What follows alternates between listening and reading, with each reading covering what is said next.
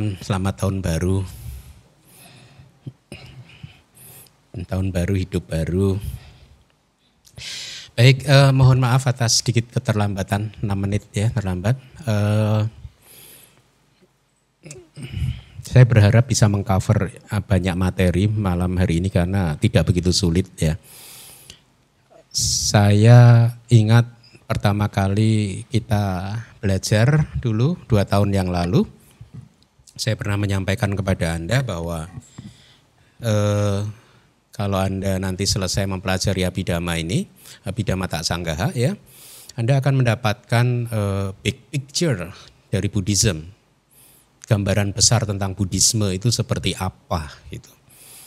Sering saya mengilustra apa memberikan satu apa kepada para murid bahwa Abhidhamma ini seperti shortcut untuk memahami ajaran Buddha gitu. Karena hanya dengan menyelesaikan sembilan bab dari Abhidhamma Sanggaha artinya empat setengah tahun ya karena kita kelasnya hanya satu minggu satu kali Anda akan mulai mendapatkan pemahaman tentang ajaran Buddha yang benar.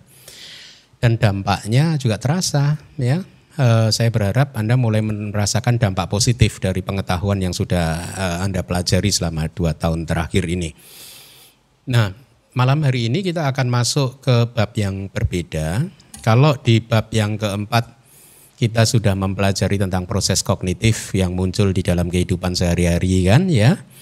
E, pada saat Anda melihat, pada saat Anda mendengar, pada saat Anda mengalami objek-objek panca indera sama yang keenam adalah proses kognitif di pintu batin ya tetapi itu semua di bab 4 yang sudah kita pelajari itu semua proses kognitif yang bahasa palinya saya harap Anda ingat pawati. Pawati itu kejadian sehari-hari.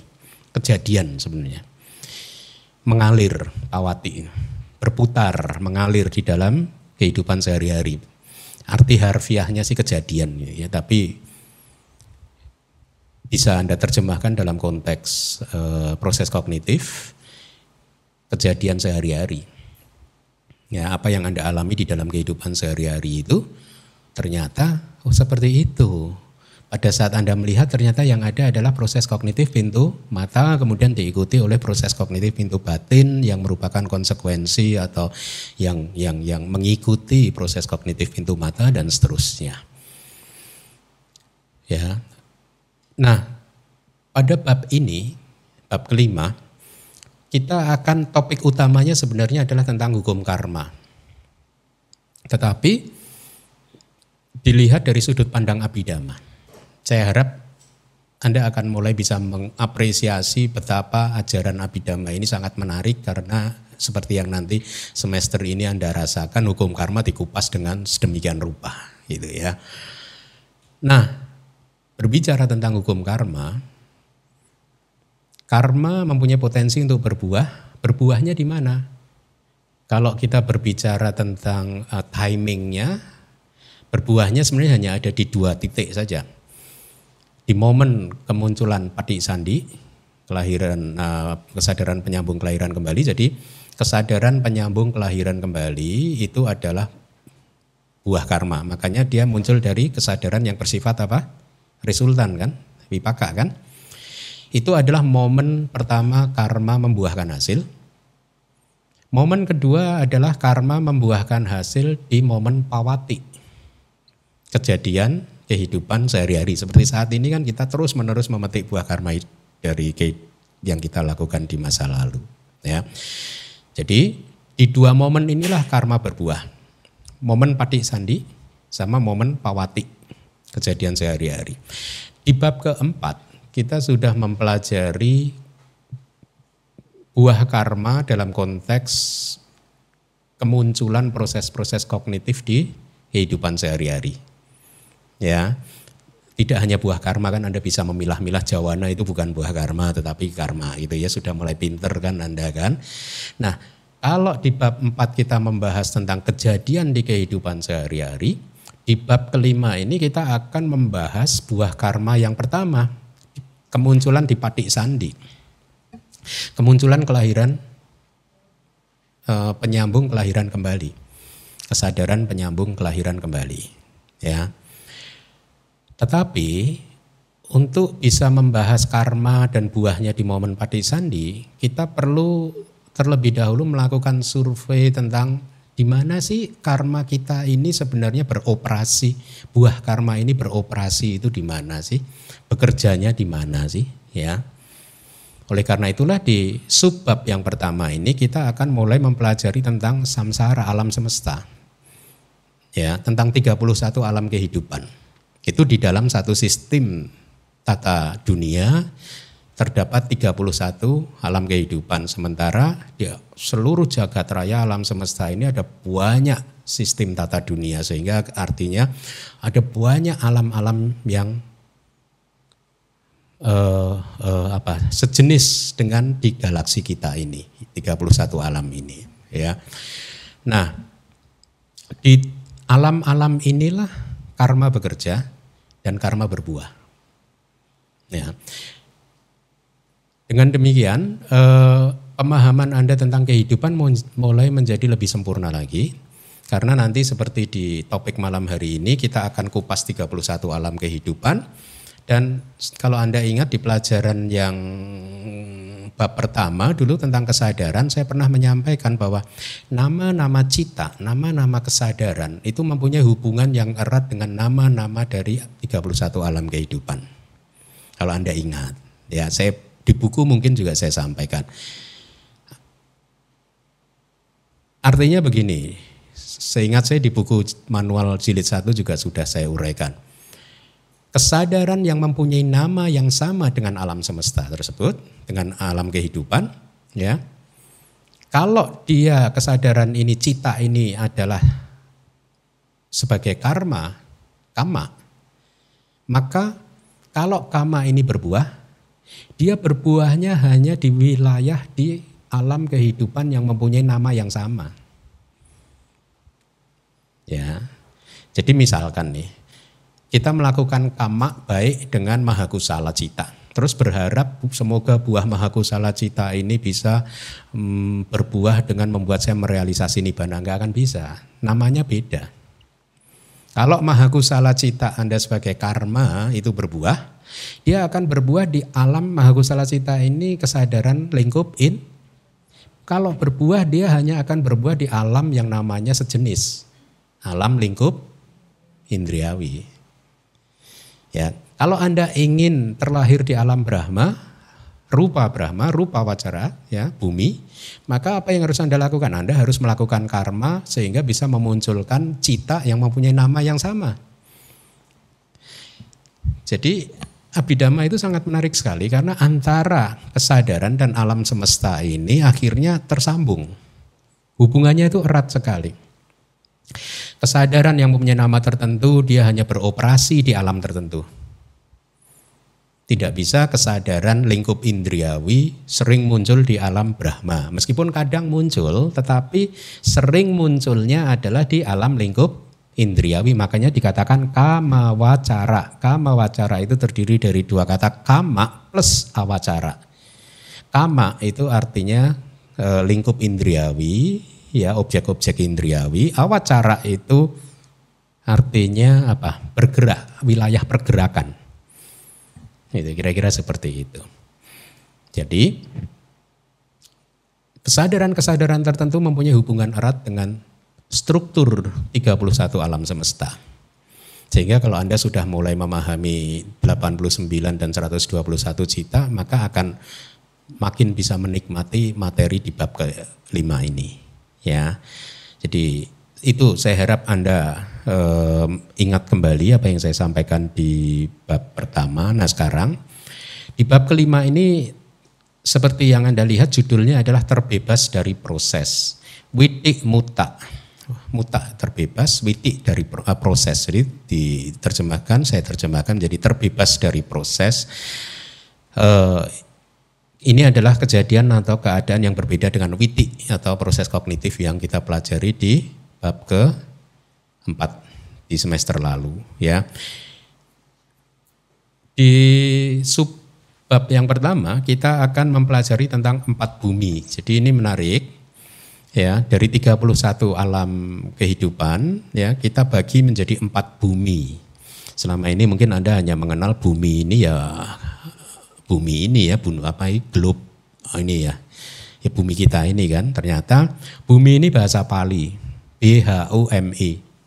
Artinya tingkatan kayak gedung nih loh, tingkat satu, tingkat dua, tingkat tiga, tiga, empat. Arti dari bumi itu. Ya, jadi dari 31 alam semesta dibagi menjadi empat level, empat bumi, empat tingkatan. Ya, e, seperti yang akan e, kita kupas di malam hari ini. Tapi sebelumnya mari kita baca dulu e, yang berwarna kuning. Demikianlah yang dinamakan ikhtisar kejadian telah disampaikan berdasarkan proses kesadaran yang muncul di sepanjang kehidupan. Sekarang, proses kesadaran yang muncul di kelahiran kembali disampaikan. Lagi, di dalam iktisar terbebas dari proses, empat set yang masing-masing terdiri dari empat hendaknya dipahami yaitu empat bumi, empat macam penyambung kelahiran kembali, empat tipe kama, dan empat jenis kemunculan kematian.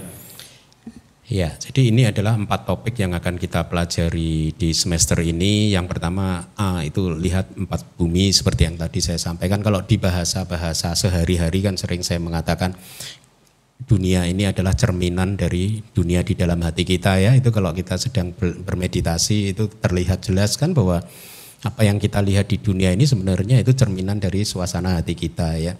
Nah sekarang di dalam abidama Anda mulai melihat kebenaran itu bahwa dunia di luar sana sebenarnya juga dalam tanda kutip meskipun ini bukan bahasa abidama itu pantulan atau cerminan dari cita kita. Kalau cita kita ini sering munculnya adalah kama wacara cita ya itu terpantul buminya ya bumi kama wacara bumi gitu ya kira-kira seperti itu tapi apa pun itu yang saya ingin anda perlebar perspektif anda adalah di dalam satu sistem tata dunia ada 31 alam kehidupan sementara Buddha di Sutta di Abhidhamma berkali-kali mengatakan bahwa ada banyak sistem tata kehidupan tata dunia ada ratusan ribu sistem tata dunia berarti ada ratusan ribu alam catu maharajika alam tawatingsa dan seterusnya Ya ada banyak. Jadi kita ini bukan satu-satunya makhluk yang ada di alam semesta. Ya, berbeda dengan konsep dari ajaran spiritual yang lain yang hanya menyederhanakan alam kehidupan menjadi tiga kan, alam manusia, alam surga dan alam neraka. Tidak, dan tiga saja di seluruh jagat raya. Kalau kita enggak, satu sistem 31, ada banyak ratusan ribu sistem. Ada banyak sekali. Jadi kita bukanlah makhluk yang penting sesungguhnya di dalam alam semesta ini. Kita ini sering sekali eh, menganggap sejarah-sejarah eh, apa peradaban manusia di masa lalu memberikan informasi kepada kita bahwa sering kali manusia itu terjebak pada kesombongan menganggap bahwa dia adalah makhluk paling penting. Bahwa alam semesta ini ada ya karena untuk menjamin kebahagiaan dia Betul kan? Sering kan mendengarkan alam semesta ini ada ya untuk kebahagiaan manusia. Kalau Anda tanya ke binatang, binatang jawabannya juga sama. Seandainya Anda bisa tanya, dia akan jawab, no, no, no, no, no. Kucing akan menjawab, alam semesta ini ada ya untuk kucing. Ya begitu. Ya ini kesombongan-kesombongan saja. Itulah yang saya katakan perspektif Anda coba Anda Anda per, per, perlebar lagi bahwa kita bukan makhluk yang penting di dalam alam semesta, masih ada makhluk lain di alam semesta yang jumlahnya banyak. Artinya apa? Pesan moralnya apa? Ya kita harus saling mengembangkan cinta kasih satu dan yang lainnya. Itu ya. Karena kita ini sama-sama di dalam perahu samsara, sama-sama menderita, sudah sepantasnya kita saling uh, uh, membantu. Nah, kembali lagi berkaitan dengan 31 alam kehidupan yang dibagi menjadi empat bumi, nanti di uh, poin ke 2B ya empat macam penyambung kelahiran kembali nanti Anda juga akan mulai melihat bahwa kemunculan patik sandi tertentu itu selalu cocok dengan alamnya. Ya, kalau Anda patik sandinya kita ini maha wipaka ya alamnya ya di eh, di alam lingkup indriawi.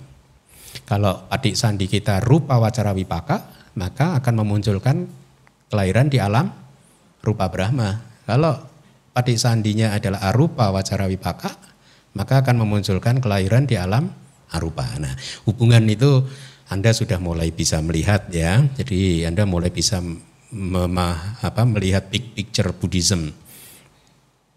Uh, silahkan dibaca lagi. Sehubungan dengan hal tersebut, yang dinamakan empat bumi adalah bumi kemalangan, bumi yang penuh kebahagiaan, bumi lingkup materi halus, dan bumi lingkup non-materi. Jadi lihat tidak hanya ada satu bumi ya, ada banyak bumi. Bahasa palinya itu di atasnya apa ya bumi, kama sugati bumi, rupa wacara bumi, arupa wacara bumi. Sebenarnya empat bumi nanti bisa diringkas menjadi tiga bumi. Kenapa? Karena apa ya bumi dan kama sugati bumi itu adalah eh, termasuk dalam eh, apa? Termasuk dalam kama bumi. Ya, ini kan kita pisahkan apa ya itu itu alam yang penuh kemalangan dan kama sugati itu yang penuh dengan kebahagiaan ya. Jadi empat bumi, empat tingkatan alam kehidupan ya yang kalau dijumlah empat tingkatan ini ada 31 alam kehidupan. Kemudian penjelasan dari kitab komentarnya seperti ini. Uh, sebenarnya ini masalah teknis saja ya. Uh, saya Anda bisa baca sendiri juga ya. Tapi buat Anda yang tidak mempunyai materi ini, saya bacakan yang biasanya terbebas dari keberuntungan atau yang dikenal sebagai kebajikan adalah sebuah kemalangan. Ini, cara guru di masa lalu untuk mendefinisikan apa ya itu apa sih alam kemalangan itu apa saja sih ya. Jadi terdiri dari dari dua kata apa plus ayak itu. Ayak itu terbebas uh, dari keberuntungan gitu ya. Dengan demikian, bumi atau tingkatan seperti itu, di mana para makhluk ada atau hidup di dalamnya disebut sebagai bumi kemalangan. Yaitu yang pertama. Kemudian, alam kelahiran yang indah, yang hendaknya dituju dengan cara kelahiran, itu artinya ada satu alam kelahiran yang indah, tapi cara menujunya ya dengan lahir di sana dikarenakan sebagai pijakan yang kokoh untuk berbagai jenis keberhasilan, artinya sampati kan, e, mencapai keberhasilan, ada empat keberhasilan kan ya, Berhasil, keberhasilan apa, tempat kelahiran, kemudian keberhasilan penampilan, keberhasilan waktu dan keberhasilan cara atau metode ya. E, atau keberhasilan dalam artian kebahagiaan-kebahagiaan atau keberhasilan dalam konteks buah karma baik itu sering muncul di alam-alam yang e, seperti itu ya. Nah, e, tadi di bumi yang pertama adalah bumi alam kemalangan. Nanti Anda akan tahu itu terdiri dari empat alam ya. Anda masih ingat nggak ada berapa cita yang bisa muncul di alam apa ya? Mama, mama, mama, mama. Nah, kalau Anda hafal syairnya Anda, Hah? 17? Enggak, enggak kemurahan. Hah? Cara melihatnya ada berapa kesadaran yang bisa muncul di dugati ahitu kak pugela? Hmm. Hmm. Kira-kira boleh nggak saya jawab sendiri aja? Boleh ya? Boleh kan? Kanan boleh? Saya jawab sendiri boleh? Boleh ya? Hah? 37 ya. 37 itu dikurangi saja 54 kama wacara cita dikurangi satu hasitu pada jelas gak bisa muncul. Satu hasitu pada kan gak bisa muncul. Terus 8 maha Hah? Iya. Delapan uh, maha wipaka tidak eh wipaka dan kiria betul. Berarti 54 dikurangi 17 berapa? 37 kan? Ya itu. Mudah kan ya? Kesadaran arahat tidak bisa muncul, berarti hasitu pada tidak bisa muncul, maha kiria tidak bisa muncul. Lihat, maha wipaka saja tidak bisa muncul di sana. Jadi alam di empat apa, uh, makhluk di empat apaya itu tidak bisa menikmati buah karma dengan maha wipakanya gitu ya. Tetapi dia masih bisa berbuat baik kan, maha kusala masih bisa muncul kan, meskipun sulit, ya meskipun sulit. Eh, di empat apa ya tadara mana bisa muncul nggak? Hmm? Bisa. Melalui kesadaran apa? Tiga santirana, ya bagus. Mari kita lihat definisinya lagi. Alam kebahagiaan indriawi, kama sugati. Kalau tadi empat apaya juga disebut kama dugati. Kama D U G G A T I. Kalau ini sugati, kalau tadi kama dugati ya. Alam kelahiran di mana nafsu indriawi dan nafsu keinginan atau tanha, rasa haus itu aktif. Ya. Sama kan kita di alam manusia dan enam alam surga kan nafsu kita aktif ya. Eh, baik tanha maupun keinginan hasrat untuk menikmati objek-objek panca indera kita. Kemudian bumi di mana para makhluk yang tinggal mempunyai kualitas seperti itu disebut bumi tingkatan alam kebahagiaan indriawi. Ya. Berarti sudah berapa alam dari 31 alam yang kita bahas? Empat alam apaya dan satu alam manusia, lima kan. Kita naik lagi ke atas. Di dalam kosmologi Buddhis, alam neraka itu ada di bawah bumi. Tapi ini ada di kitab komentar ya. E, di Tripitaka tidak secara spesifik tegas dikatakan, tapi kita mendapat banyak contoh yang mengisyaratkan alam neraka itu ada di dalam bumi. Misalkan Dewa Data meninggalnya di telan bumi gitu. Itu buminya merekah, Dewa Data masuk. Itu Tripitaka itu, bukan kitab komentar.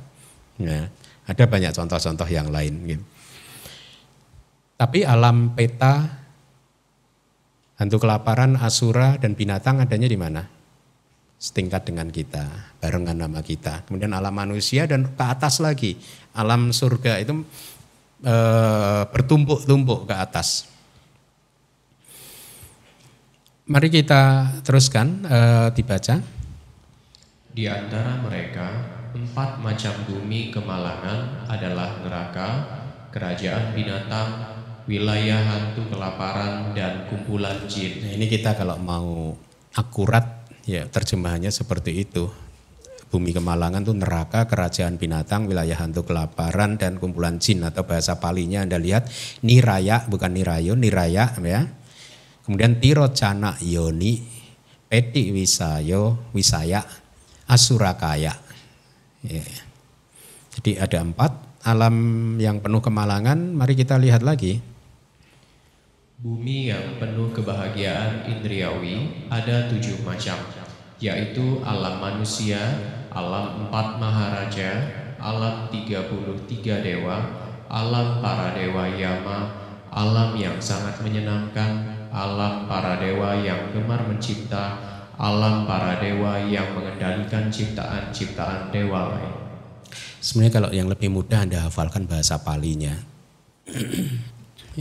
Bisa diberi singkatan. Yang pertama alam manusia kan, manusia itu di bahasa palinya di atas itu manusia. Kemudian enam alam surga itu Anda bisa singkat catayatu nimpa. Catayatu nimpa. Satu, catu maharajika. Kemudian tawa tingsa yama tusita nimpa nimanarati para nimata para nimita wasawati cata yatu nimpa. Nanti terjemahannya pelan-pelan. Lebih mudah memahami bahasa palinya. Apa? Cata yat nimpa. Catu maharajika tawa tingsa yama tusita nimma narati para nimita wasa wati. Ada enam alam surga. Nah kalau tradisi spiritual yang lain mengatakan surga hanya ada satu, sekarang lihatlah menurut Buddhis surga lingkup indriawi ada enam. Itu baru surga lingkup indriawi. Nanti di atasnya ada surga lagi. Surga yang materi halus. Di atasnya ada surga lagi. Surga yang non materi. Gitu. Ada banyak surga sesuai dengan kualitas cita kita. Ya, uh, sebenarnya saya tadi sore tadi siang bertanya kepada Bu Vero kapan buku karma kita itu yang saya tulis terbit? Dan Bu Vero menjawab dua minggu lagi akan kira-kira terbit ya. Sebenarnya ini semua informasinya cukup lengkap di buku karma itu ya. Saya beri saya ambil dari berbagai sumber gitu. Nanti anda bisa baca dari buku karma dua minggu lagi ya Ya ini kita bertemu dengan definisi lagi sesuatu yang telah meninggalkan keberuntungan dan kebahagiaan adalah neraka. Ini untuk untuk akademisi ya kalau Anda ingin ini. Terus binatang juga sebenarnya berasal dari kata tiro cana yoni itu tiro itu adalah tira sesuatu yang bergerak horizontal. Horizontal. Kalau kita ini dianggap bergeraknya vertikal. Binatang rata-rata horizontal kan. Dia bergeraknya horizontal. E, disebut sebagai tempat e, kelahiran binatang. Kemudian hantu kelaparan itu definisinya mereka yang pergi dari kebahagiaan atau wilayah berbagai macam hantu kelaparan seperti misalnya biasanya memang hantu itu hidupnya di hutan ya. Mereka terbakar oleh rasa haus dan sebenarnya juga dahaga ya. Dikatakan di dalam kitab-kitab kita peta hantu kelaparan itu tidak pernah terpuaskan rasa haus dan uh, uh, kelaparan dan kehausannya tidak pernah terpuaskan. Diberi makanan atau minuman begitu mau dimakan makanan atau minumannya itu berubah jadi api. Atau ada juga hantu yang tipe yang mulutnya sebesar jarum saja sehingga dia susah makan. Jadi makhluk yang terlahir di alam-alam hantu kelaparan ini karena karma buruk dari masa lampaunya berbuah, maka selama di sepanjang kehidupannya itu dia banyak mengalami penderitaan. Ya, kenapa hal ini terjadi? Di bab pertama sudah kita bahas karena dia mengalami kegagalan tempat kelahiran. Ya, bukan berarti hantu kelaparan yang saat ini ada di alam hantu kelaparan itu timbunan karma baiknya itu lebih sedikit daripada kita. Bisa jadi kita lebih sedikit dari mereka timbunan karma baik. Tapi karena mereka tidak beruntung lahir di alam seperti itu, sehingga dia harus banyak memetik buah karma buruknya, subur satu persatu.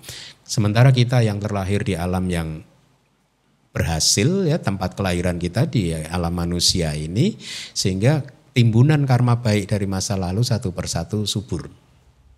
Makanya kita banyak bahagianya di alam manusia ini ya. Baik, eh, saya mungkin agak cepat saja ya. Jin hantu kelaparan ada, uh, adalah bukan dewa ya, para makhluk yang tidak bersenang-senang dengan permainan, kekuasaan dan lain-lain gitu. Jadi ini tentang asura ya. Saya terjemahkan jadi jin. Kalau di tradisi lain jin itu juga dibedakan jadi dua, jin baik dan jin buruk. Jin jahat dan jin yang tidak jahat kan ada kan aliran spiritual yang lain, bukan Buddhism mereka mengenal jin baik, jin buruk. Di Buddhism juga similar. Uh, ada. Kita mengenal jin baik dan jin buruk. Jin yang buruk itu jin apaya ini, asura ini. Kalau jin yang baik itu adalah sebenarnya dia tadinya dewa, tapi berantem terus, ya kalah akhirnya ketendang jatuh ke bumi gitu. Istilah kira-kira begitu. Jadi masih terikat pada bumi gitu. Itu jin yang baik karena dia dewa istilahnya begitu ya. Uh, nah, yang yang di apa ya itu adalah jin yang tidak baik kan, ya. Jadi kita harus harus membedakan nanti kalau kita ketemu istilah asura itu ada asura yang baik dan asura yang tidak baik. Artinya asura yang merupakan makhluk dari empat alam yang rendah penuh kemalangan dan asura yang merupakan dewa yang rendah ya karena dia berantem jatuh dia. Hidupnya di sekitar bumi ini. Disebut sebagai kayak kumpulan jin kan tadi. Kenapa? Karena jumlahnya banyak. Mereka emang datang bergerombol biasanya. Ya. e, cerita pewayangan di Mahabharata kemudian Ramayana pewayangan di Pulau Jawa itu menggambarkan gambaran yang agak akurat kalau raksasa pada muncul mau mau mengganggu satria Arjuna munculnya kan sering kali banyak. Oh, oh, oh, oh gitu kan. Raksasa raksasa. Jin ini besar besar memang badannya besar. Makanya sering di, ang, disebut sebagai raksasa. Tubuhnya besar besar ya. Mari kita lihat lagi. Manusia itu bahasa palinya saya berikan manusia jadi kata manusia itu mungkin berasal dari kata Pali Sanskerta, manusia, Sanskerta manusia mungkin. Saya lupa. Adalah makhluk yang hati atau batinnya berlimpah dengan kualitas mental yang superior seperti sati, perhatian penuh, sifat kepahlawanan, daya juang untuk kehidupan suci. Ya. Mereka mampu mencapai perhatian penuh, kebijaksanaan dan lain-lain yang tertinggi seperti Buddha. Ya. Disebut sebagai ah, adalah selalu manusia. Ya. Oh, mereka yang mampu mencapai seperti itu adalah selalu manusia. Artinya makhluk lain tidak bisa menjadi Buddha. Ya. Makanya disebut makhluk yang batinnya sebenarnya di definisi yang lain, manusia itu adalah makhluk yang batinnya tajam. Tajamnya itu bisa tajam secara positif, bisa tajam secara negatif. Kalau tajam secara positif, manusia bahkan bisa menjadi makhluk sempurna seperti Buddha. Kalau tajamnya secara negatif, manusia bahkan bisa membunuh orang tuanya sendiri.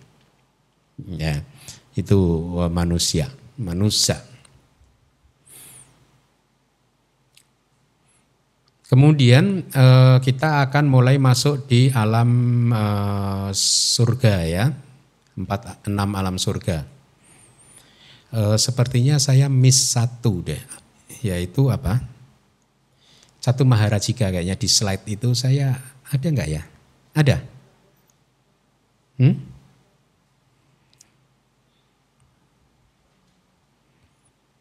Ada nggak?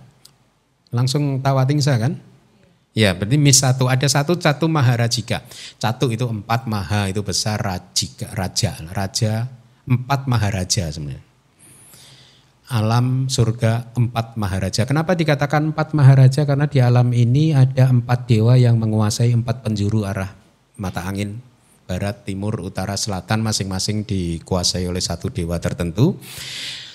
Di dalam kitab komentar sekali lagi bukan dari Tripitaka, alam satu Maharajika ini adanya jadi begini.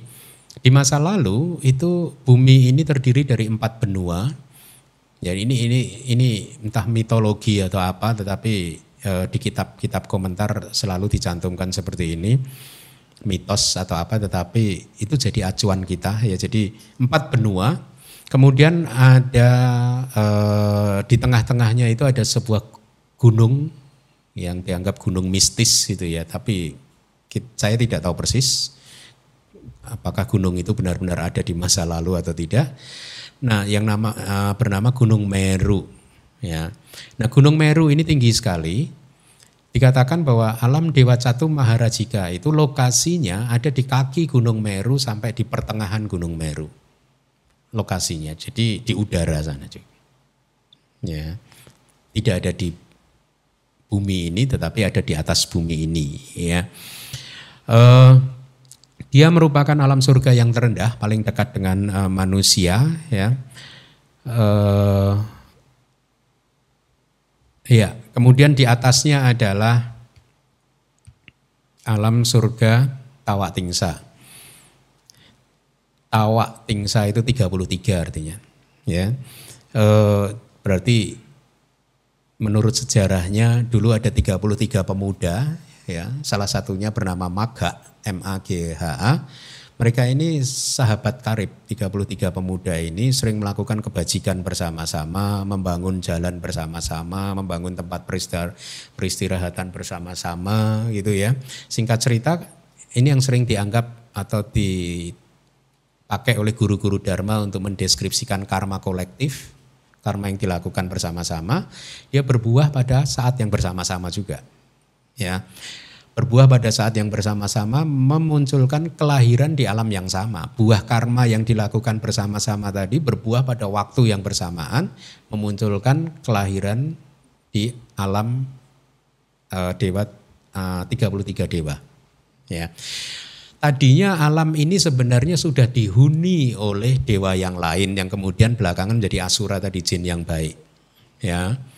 Tapi pada saat 33 pemuda ini lahir di alam tersebut, dia agak tidak suka dengan dewa-dewa penghuni lama itu karena apa? Karena sering mabuk-mabukan dan lain sebagainya. Singkat cerita akhirnya terjadilah pengusiran gitu sehingga dewa-dewa yang tadinya hidup di Tapak Tingsa ini akhirnya menjadi asura jin yang baik. Ya.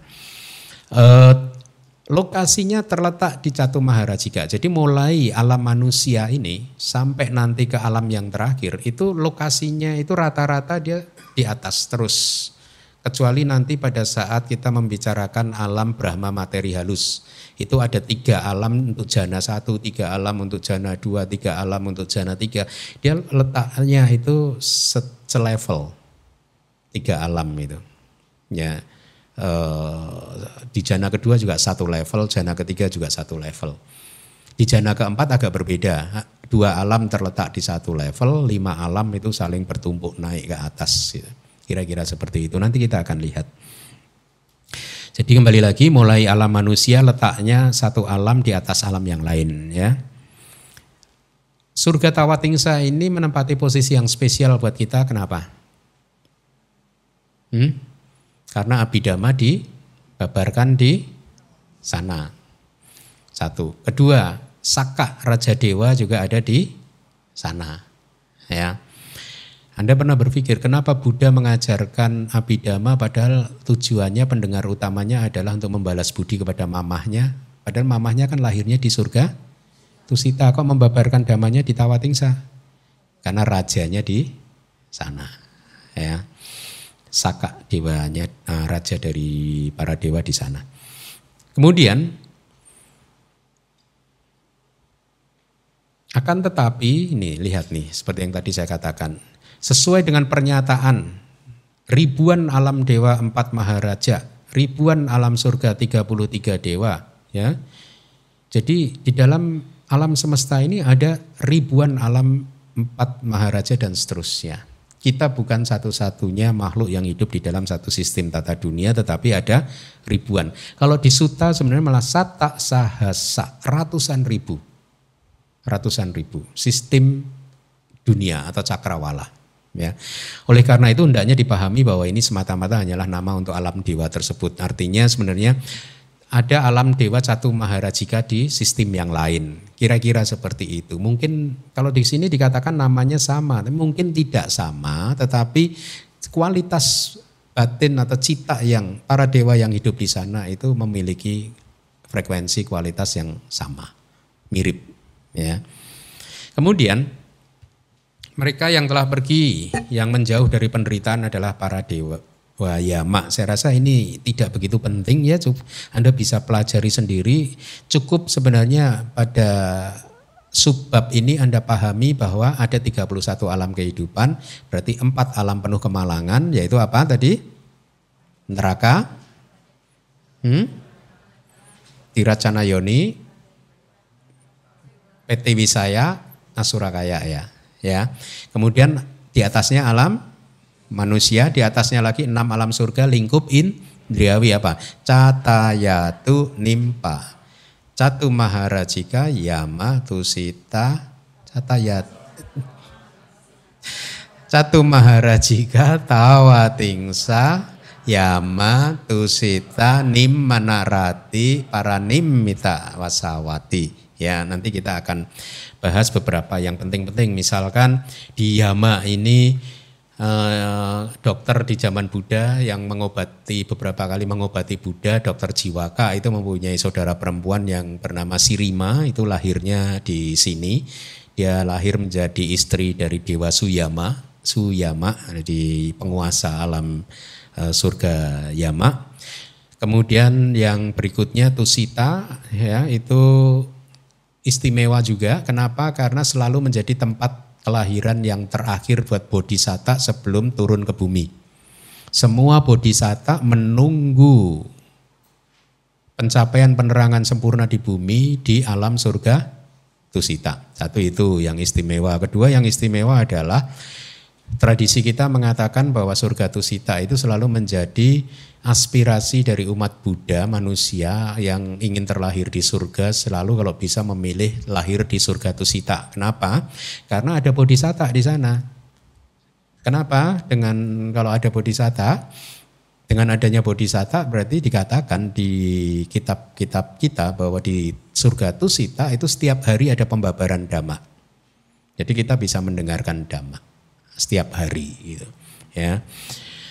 Kemudian termasuk bodhisatta kita, Gotama bodhisatta itu sebelum lahir sebagai pangeran Siddhartha, beliau lahir di uh, hidup di surga Tusita. Namanya siapa? Seta Ketu. Seta Ketu gitu. Kemudian uh, yang nanti akan jadi Buddha Maitreya saat ini juga ada di sana. Sedang menunggu aja. Menunggu turun ke bumi istilahnya lahir di bumi untuk mencapai sama sang Buddha penerangan sempurna. Kapan beliau akan terlahir sebagai manusia untuk mencapai kebudaan? Menunggu ajaran Buddha ini lenyap dulu. Karena selama masih ada ajaran Buddha Gotama, Buddha Metea tidak akan turun. Jadi saat ini beliau ada di surga Tusita namanya Nata Dewa.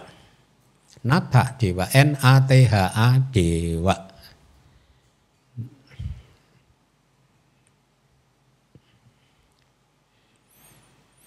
Uh, beberapa nama di zaman Buddha Gotama yang lahir di surga Tusita, misalkan Damika ada umat upasaka yang sangat uh, murah hati, selalu berdana kepada sangga namanya Damika.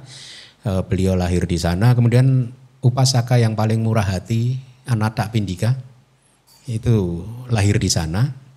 Kemudian istrinya Pasenadi yang terkenal tadinya gadis desa ya dia bersenandung di taman, Pasenadi baru saja kalah perang, sedih mendengar ada gadis bersenandung. Langsung, siapa itu gitu ya. Begitu dilihat, eh ada gadis muda, perempuan desa. Kemudian singkat cerita dinikahin siapa? Malika ya, Malika. Ya. Beliau lahir di sana. Di mana tadi? Tusita. Kemudian mereka yang menggemari ciptaannya adalah para dewa yang gemar mencipta. Nah ini penting informasi ini ada uh, apa uh, ingat-ingat ya ada satu alam dewa yang bernama Nimana Rati. Jadi para dewa yang hidup di alam ini suka untuk menciptakan sesuatu untuk uh, kesenangan dia saja. Ya, dia menciptakan ini, menciptakan itu gitu. Tetapi alam yang di atasnya lagi itu menarik karena para nimita Wasawati itu adalah alam dewa yang menikmati ciptaan makhluk lain. Artinya menikmati ciptaan dewa yang di bawahnya tadi, yang Nimanarati tadi. Ya dikatakan di kitab kita dewa-dewa di Nimanarati ini di alam surga yang keberapa berarti kelima ya. Nimanarati yang mencipt, gemar menciptakan ciptaannya sendiri itu dia sudah hafal dengan apa istilahnya kebiasaan-kebiasaan dewa di Paranimita Wasawati. Jadi dikatakan bahkan dengan bertatap muka saja dewa di bawahnya sudah tahu bahwa dewa ini membutuhkan ini dan itu akhirnya dia dengan senang hati mencipta untuk dewa tersebut. Ya, untuk para nimita wasawati. Nah, para nimita wasawati adalah alam surga tertinggi di alam lingkup indriawi. Ada tokoh yang terkenal yang hidupnya di sana siapa? Mara.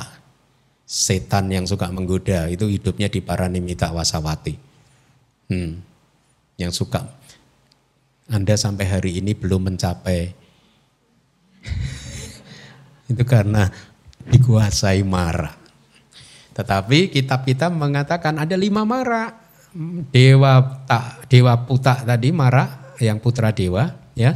Ada lagi Mara yang lain Kilesa Nah, Anda belum mencapai ini karena kilesa Anda. Bukan karena makhluk. ya, eh, begitu informasi tentang surga. Mari kita coba lihat apalagi yang ada di atasnya ya. Sebelas jenis alam ini tadi disebut sebagai bumi lingkup indriawi. Tadi kan kama wacara bumi. Padahal bisa dibagi menjadi dua bumi, yaitu apa? Apayak bumi dan kama suk gati bumi. Apa ya bumi juga bisa mempunyai nama lain kama duk gati bumi. Ya, eh, alam kelahiran yang tidak baik. Gitu. Kalau sugati alam kelahiran yang baik, tapi masih lingkup indriawi. Ya, jadi anda lihat akhirnya kalau 11 alam ini hanya diambil sebagai satu bumi lingkup indriawi dari 31 alam kehidupan ada berapa tingkatan? Ada berapa bumi? Tiga dong ya. Tadi kan empat. Dua bumi dijadikan satu. Berarti kama wacara bumi, rupa wacara bumi, arupa wacara bumi. Sama kan dengan 89 cita kita, kama wacara cita, rupa wacara cita, Arupa wacara cita. Lo adi duniawinya di mana? Adi duniawi sesuai dengan namanya lokutara melampaui dunia. Kalau Anda sudah bisa memunculkan kesadaran adi duniawi, cepat atau lambat Anda keluar dari 31 alam. Maksimal tujuh kali kelahiran lagi. Ya, satu. Gitu. ya, nah jadi survei tentang sistem kosmologi Buddhis seperti itu 31 alam kehidupan dengan 11 alam kamawacara bumi atau tingkatan lingkup indriawi. Kemudian nanti rupa wacara bumi ada berapa? Mudah sebenarnya sih. Kalau untuk hafal-hafalan maaf ya bodoh-bodohan gitu ya, mudah. Rupa wacara cita ada berapa? Hmm? 15 ya. Terus ada satu alam yang tidak ada cita sama sekali. Asalnya sata. Ya, nanti 15 plus 1. Itu bodoh-bodohan. Sebenarnya nggak ada hubungannya sih. Sebenarnya nggak ada hubungannya. Tapi untuk supaya Anda mudah. Oh kalau rupa wacara cita itu 15. Rupa wacara bumi ada 16. Ya. Tapi sebenarnya hubungannya begini. Hubungannya begini. Rupa wacara bumi itu ada 16 dibagi menjadi empat tingkatan jana. Kalau di Abhidhamma kita membedakan jana materi halus atau rupa wacara jana menjadi lima kan. Tetapi di dalam pembagian kosmo, e, sesuai kosmologi Buddhis, alam rupa wacara bumi, tingkatan rupa wacara itu dibagi ke dalam empat jana seperti model suta. Nanti akan dijelaskan juga ya. Nah jadi mudah untuk mengingat-ingatnya. Jana yang pertama terdapat tiga alam. Jana yang kedua juga tiga alam. Jana yang ketiga juga tiga alam. Jana yang keempat itu ada tujuh alam. Ya, tujuh alam. Nanti akan saya jelaskan. Mudah ya, tiga, tiga, tiga. 16 kurangi tiga, tiga, tiga berapa anak-anak? Tujuh. Nah itulah jana yang keempat. Bumi jana yang keempat. Ya. Nah, eh, mari kita lihat dari bumi jana yang pertama. Ya, itu lihat bahasa palinya yang terakhir Padhama jana bumi. Ada kan? Padhama itu pertama, jana, jana, bumi itu bumi atau tingkatan. Berarti tingkatan jana yang pertama atau bumi jana yang pertama. Ya, e, ada tiga, yaitu Brahma Parisaja. Anda Anda baca bahasa palinya, ikuti saya saja ya. Brahma Parisaja Brahma Purohita, Maha Brahma. Ada tiga alam ini. Pari saja itu hmm, kayak parisa. Parisa itu majelis, kumpulan, kumpulan. Berarti kumpulan Brahma. Itu ya. Brahma Purohita, Purohita itu menteri. Ya, berarti kumpulan para menteri Brahma. Maha Brahma sesuai dengan namanya Maha itu besar, Brahma itu Brahma kan? Berarti Brahma yang besar. Jadi kalau saya cenderung hafalkan palinya aja. Brahma pari saja, Brahma purohita, Maha Brahma. Itu adalah tiga alam Brahma yang ada di pertama jana bumi atau bumi jana yang pertama. Tiga alam. Dia alam itu satu level. Tidak satu di atas yang lain. Makanya tadi saya ingin ketemu Pak Pranoto dan Aling itu sebenarnya bisa nggak ya uh, ger, apa bisa ya. Jadi uh, gambar tabel di buku Karma itu yang khusus untuk Brahma ini jana pertamanya tidak dibikin bertumpuk tetapi satu level tiga gitu. Saya ya, uh, oke okay, ya kayak gitu. Kalau bisa sih masih ada waktu kan Bu ya, masih ada waktu Pak kata Aling di slide kama begitu ya. Berarti saya pernah bikin ya itu ya. Saya pernah bikin berarti ya. Oke oke. Saya yang bikin lupa malah. Itu slide itu slide di Singapura waktu saya mengajar di Singapura dulu. Jadi lihat di bumi jana yang pertama ada berapa tadi? Ada tiga ya. Kemudian ini hanyalah definisinya mereka yang berada di antara kumpulan para Brahma besar karena mereka menjadi pembantu mereka adalah kumpulan Brahma. Kira-kira itu hanya definisi saja tidak begitu penting. Tapi Anda yang penting Anda harus hafalkan. Brahma Pari saja Brahma Purohita Maha Brahma. Ya Pari saja itu kumpulan majelis. Kumpulan. Ini Anda Anda pari saja ini gini nih. Kumpulan umat pelajar abidama, pari saja itu. Ya, kalau purohita itu menteri itu. Menterinya Pak Jokowi itu purohita. Kemudian eh, Anda bisa baca juga Brahma besar itu definisinya itu karena e, materi ini sudah saya berikan di grup WA kan ya. Saya akan terus untuk bumi jana yang kedua. Anda lihat bahasa Pali yang terakhir dutia jana bumi dutia itu yang kedua. Jana itu jana, bumi itu bumi. Berarti bumi jana yang kedua. Ada tiga juga. Anda hafalkan bahasa Palinya lebih bagus. Ikuti saya. Paritaba apa manaba abasara jadi tiga alam ini juga ada di satu level tidak satu di atas yang lain ya nama buletin DPS apa nyana pabha ada bahanya kan ya cahaya ya kata dasarnya parita itu apa terbatas. Berarti alam yang cahayanya terbatas. Tapi di sini saya ini kan kemilau. Ya. Artinya apa? Tubuhnya memancarkan kemilaunya yang terbatas. Ya, makin ke atas kemilaunya makin cemerlang. Sama kan? Semakin bersih pikiran Anda, wajah akan kemilau, auranya akan bersinar. Kalau Anda habis meditasi yang cukup dalam itu wah wajahnya bersinar, istilahnya begitu ya. E, jadi cerah. Tapi kalau Anda meditasinya kain, kain, kain gitu, nggak ada cahayanya. Jadi paritaba, parita plus uh, Anda mengenal ya uh, apa berarti kemilo yang terbatas. Apa mana? Kita kenal nih apa mana di cetasika kan? Ya uh, tanpa batas kan? Berarti sinarnya tanpa batas atau kemilaunya tanpa batas. Abasara, kemilau yang berseri ini abasara ini cahaya yang kayak maksimal gitu. Ya, maksimal untuk di alam tingkat uh, jana yang kedua.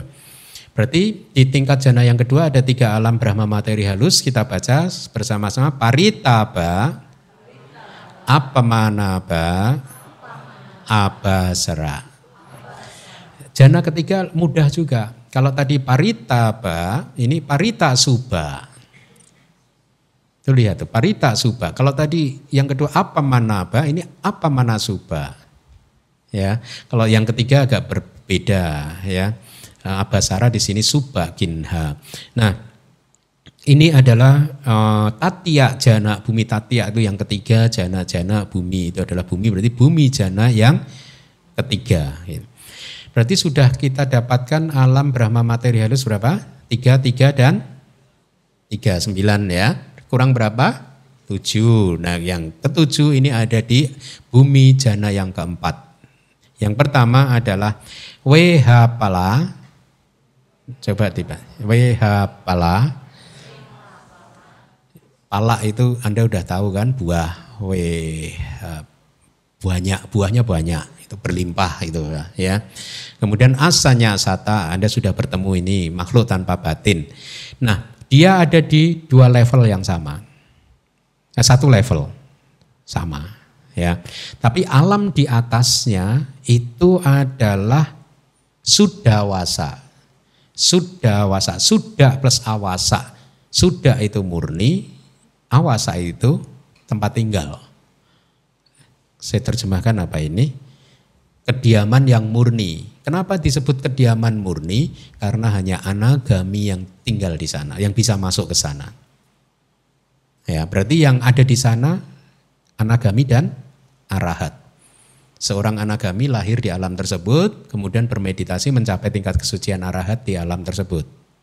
Ya, nanti juga akan kita bahas secara detail. Jadi kalau ada anagami lahir di misalkan alam sudawasa yang paling bawah, kan ada lima alam ini ya. Kalau dia tidak mencapai tingkat kesucian arahat sampai kehidupannya selesai di situ, dia akan terlahir langsung di alam yang atas. Kedua, nanti tidak mencapai tingkat kesucian arahat di situ, dia habis masa kehidupannya lahir lagi ke atas sampai ke puncak akan nita dia akan mencapai kearahatan di sana. Hukum alam saja karena anagami kan batinnya sudah murni. Ini hanya masalah waktu saja untuk padam. Gitu ya. Sangat masuk akal sih sebenarnya. Nanti kalau kita punya kesempatan membahas ini lebih dalam akan sangat menarik. Nah, perhatikan bahwa di rupa wacara bumi, catuta jana bumi atau bumi jana yang keempat di sini hanya disebutkan tiga alam saja. Wehapala asalnya sata dan sudah wasa. Tapi jangan terjebak di sini karena sudah wasa itu terdiri dari lima alam kehidupan yang berbeda.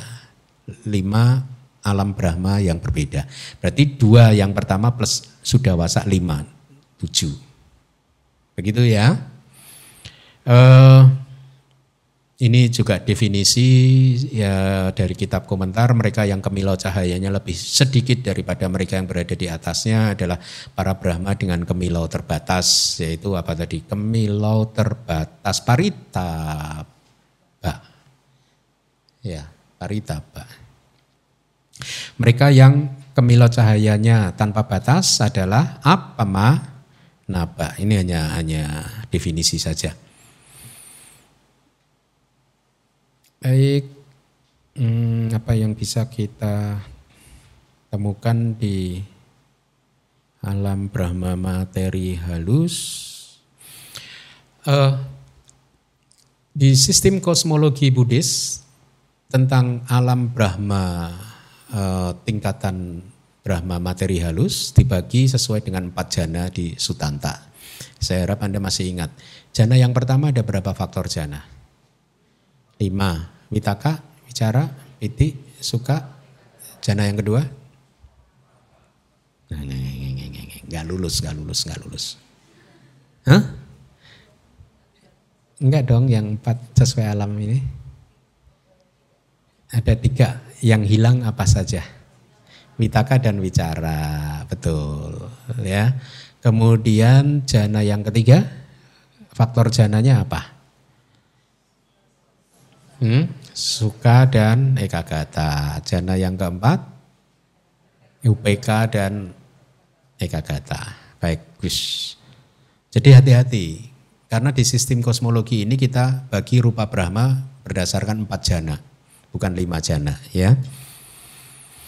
Baik, ini juga definisi lagi eh, Brahma dengan aura yang terbatas itu harusnya adalah parita suba ya uh, suba itu juga semacam keindahan gitu. Cahaya kayak cahaya yang indah juga. Ya, keindahan. Maka di sini disebut aura karena saya mengikuti terjemahannya Biku Bodi kayaknya. Mereka yang auranya tidak terbatas adalah para Brahma yang memiliki aura tanpa batas, berarti apa mana suba. Kemudian Nah ini yang subakinha ini ada ada sedikit perbedaan di kita uh, uraian di kitab komentar untuk menjelaskan uh, apa itu tata bahasanya saja seharusnya ya. Seharusnya disebut sebagai subhakinna ya tetapi karena a-nya ini dipendekkan dan seterusnya akhirnya menjadi subhakinha. Kina subhakina itu ya artinya subha plus akina Subah itu tadi kecem, keindahan, kecemerlangan gitu, keelokan itu subah. Akina, akina itu adalah akina, akina. Apa ya akina? Ada ada yang bawa kamus. Semacam kayak bertaburan gitu, bintang bertaburan banyak sekali atau apa gitu bertaburan gitu. Jadi keelokannya itu bertaburan atau Brahma yang tubuhnya itu bertaburan dengan keindahan, auranya itu kuat sekali gitu. Kira-kira seperti itu. Kalau kita menatap langit banyak bintang bertaburan, nah gitu. Bertaburan. Oke, mari kita lihat lagi. Ini adalah alam Brahma jana yang keempat yaitu Wehapala harusnya ya. Brahma buah yang berlimpah. Kemudian, nah ini penting karena dulu 2011 saya pernah diprotes umat di Indonesia. Kenapa asalnya sata diterjemahkan jadi makhluk tanpa batin? Kan harusnya makhluk tanpa persepsi. Gitu. Saya jelaskan, ya memang artinya makhluk tanpa persepsi, tapi di kitab itu dijelaskan bahwa tidak hanya yang enggak persepsi yang enggak ada, tapi semua fenomena mental juga enggak ada. Makanya kita terjemahkan supaya mudah di ini tanpa batin. Kalau diterjemahkan jadi tanpa persepsi, nanti orang berpikir berarti perasaannya masih ada, gitu kan? Ya, Terus yang cetasika yang lain masih ada, makanya supaya tidak salah memahami, saya terjemahkan aja tanpa batin. Umatnya nggak mau terima loh, nggak bisa, namanya asalnya sata kok, ya nggak ada persepsi gitu. Capek deh. makanya tentang gintung gintang gintung gitu kan, sedang lucu-lucunya. Dulu pernah 5-6 tahun lalu saya diprotes ya Nah, ini penjelasannya lihat. Tidak ada persepsi memang benar. Yang ada hanyalah rangkaian fenomena materi sebagai hasil dari meditasi tanpa nafsu terhadap persepsi. Ah, sanya eh, sanya wiraga bawana ya. Mereka sanya wiraga bawana. Bawana itu pengembangan batin, wiraga itu tanpa nafsu, sanya persepsi. Mereka yang tidak mempunyai persepsi dan mengikutinya itu juga agregat non materi sisanya juga tidak ada. Berarti agregat mental yang lainnya juga tidak ada. Maka makhluk inilah yang disebut sebagai saya terjemahkan jadi makhluk tanpa batin, bukan makhluk tanpa persepsi supaya menghindari kesalahpahaman. Ya, kalau saya terjemahkan menjadi makhluk tanpa persepsi nanti seperti yang mendebat saya karena hanya nggak ada hanya persepsi saja, berarti perasaan dan yang lain ada. Oh, belajarnya di mana? ya, itu kemudian mereka yang bertempat tinggal di tingkat alam yang sama dengan keluhuran yang terpancar seperti permata agung. Oh, ini harusnya untuk panita ramana Oh, ini untuk untuk menjelaskan tentang kediaman luhur kediaman murni. Ya.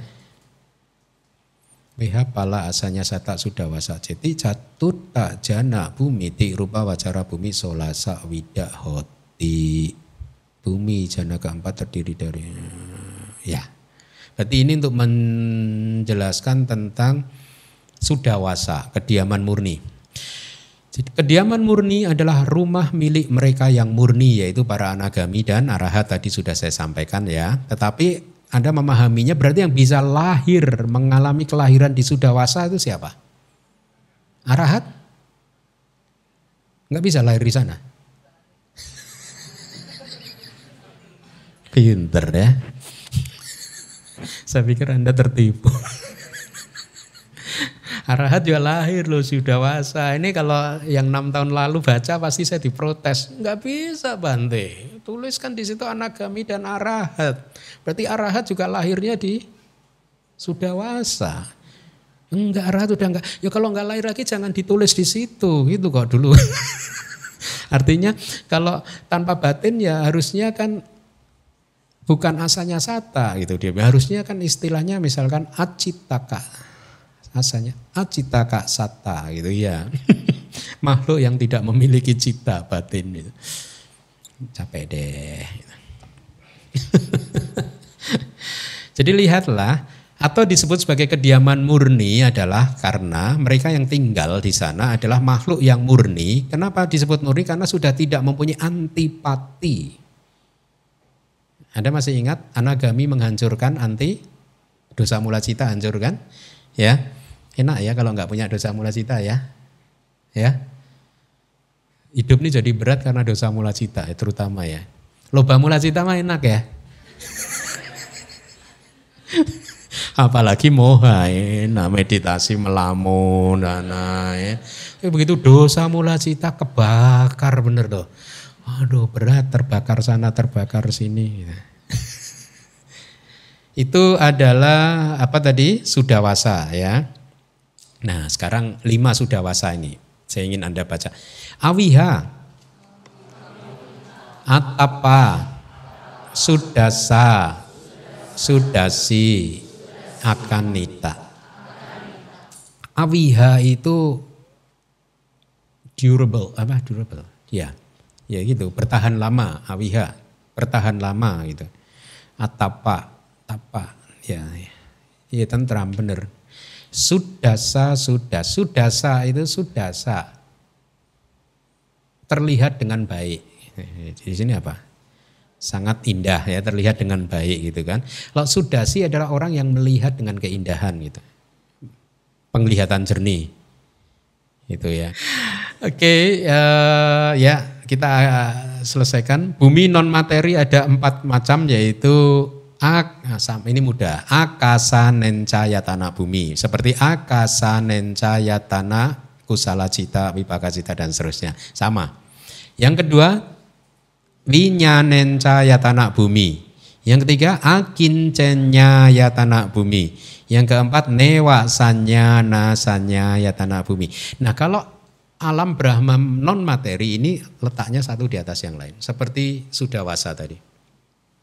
Tidak satu level, tidak satu tingkatan. Jadi alam arupa bumi harusnya Anda sudah hafal karena namanya persis dengan nama cita, eh, arupa wacara cita. Ya. Berarti kita sudah selesai. Kita ulangi lagi ada berapa apa ya? Empat. Apa saja neraka.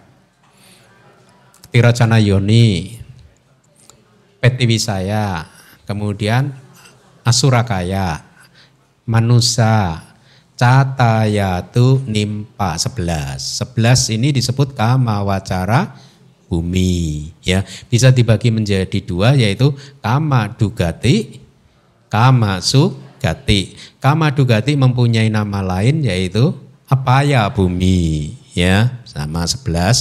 Kemudian rupa wacara bumi ada berapa? 16. Di Patama Jana Bumi atau Bumi Jana pertama ada tiga. Apa saja? Brahma Parisaja, Brahma Purohita, Maha Brahma. Bumi Jana yang kedua ada berapa? Tiga. Apa saja? Paritaba, Apamanaba, Abasara. Bumi Jana ketiga ada berapa? tiga parita suba apa mana suba? Suba kinha ya. Kemudian bumi jana yang keempat ada berapa? Tujuh apa saja? Weha pala asanya sata sudawasa lima apa saja? Awiha atapa sudasa sudasi akanita. Berarti sudah berapa alam? 16 ditambah 11 kan? 27 kurang 4 alam lagi yaitu arupa wacara bumi yaitu apa? Akasanen caya tanah bumi, binyanen caya tanah bumi, akincenya ya tanah bumi, newasanya nasanya ya tanah bumi. 31 alam kehidupan telah selesai. Ya. Penjelasan-penjelasan yang lain Anda bisa baca sendiri ya. Ada cukup menarik sebenarnya kalau untuk akademisi ya. Ada banyak sudah saya sampaikan itu Anda. Oh, masih ya. Masih. Ini 13. Ini ini ini bagus. Pemahaman ini bagus. Uh, syair ke-13.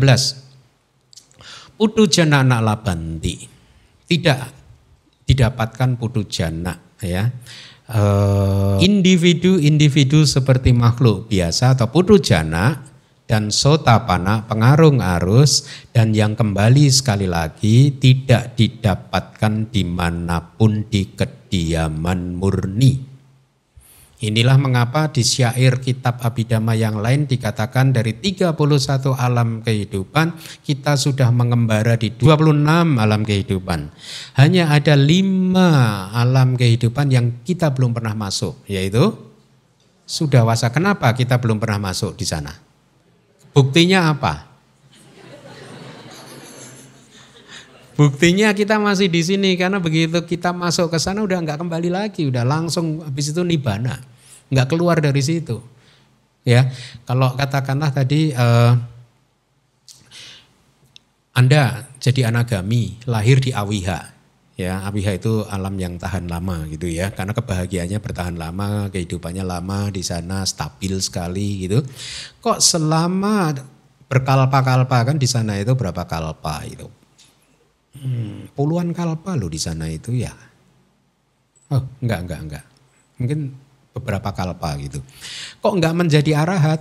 Habis kehidupan di sana Anda langsung lahir lagi di atasnya atapa. Di, di alam atapa ini kok Anda enggak mencapai arahat lagi, Anda lahir lagi di sudasa. Enggak lahir enggak jadi arahat sudasi. Enggak jadi arahat akanita. Enggak jadi lagi keluar. DO-nya ke. Bagus ya DO-nya ke Nibana ya. Jadi arahat pasti jadi arahat di Akanita itu, itu ya. Jadi ini syair ini bagus. Individu, putu jana, sota pana, dan yang kembali sekali lagi sakadagami tidak didapatkan di mana pun di Sudawasa. Syair yang berikutnya juga harusnya menarik. Makhluk suci tidak didapatkan di bumi tanpa batin dan apaya. Hmm. Jadi dulu pernah ditanya, ada satu Arya lahir di neraka lu Bante saya lupa, udah pasti nggak ada. Udah. Udah nggak usah diingat-ingat, pasti ingatannya salah. Mana ada Arya lahir di neraka? Huh? Ini jelas kan? E, makhluk suci tidak ada di apa ya kan? Tidak hanya di neraka loh. Di alam binatang, peta, asura juga tidak ada makhluk suci. Ya. Kemudian juga tidak ada juga di tanpa batin. Di tempat-tempat sisanya didapatkan makhluk suci dan bukan makhluk suci antara lain kita. Kita suci atau bukan? Belum ya. Dalam hal ini inilah empat bumi jadi selesai. Sadu, sadu, sadu.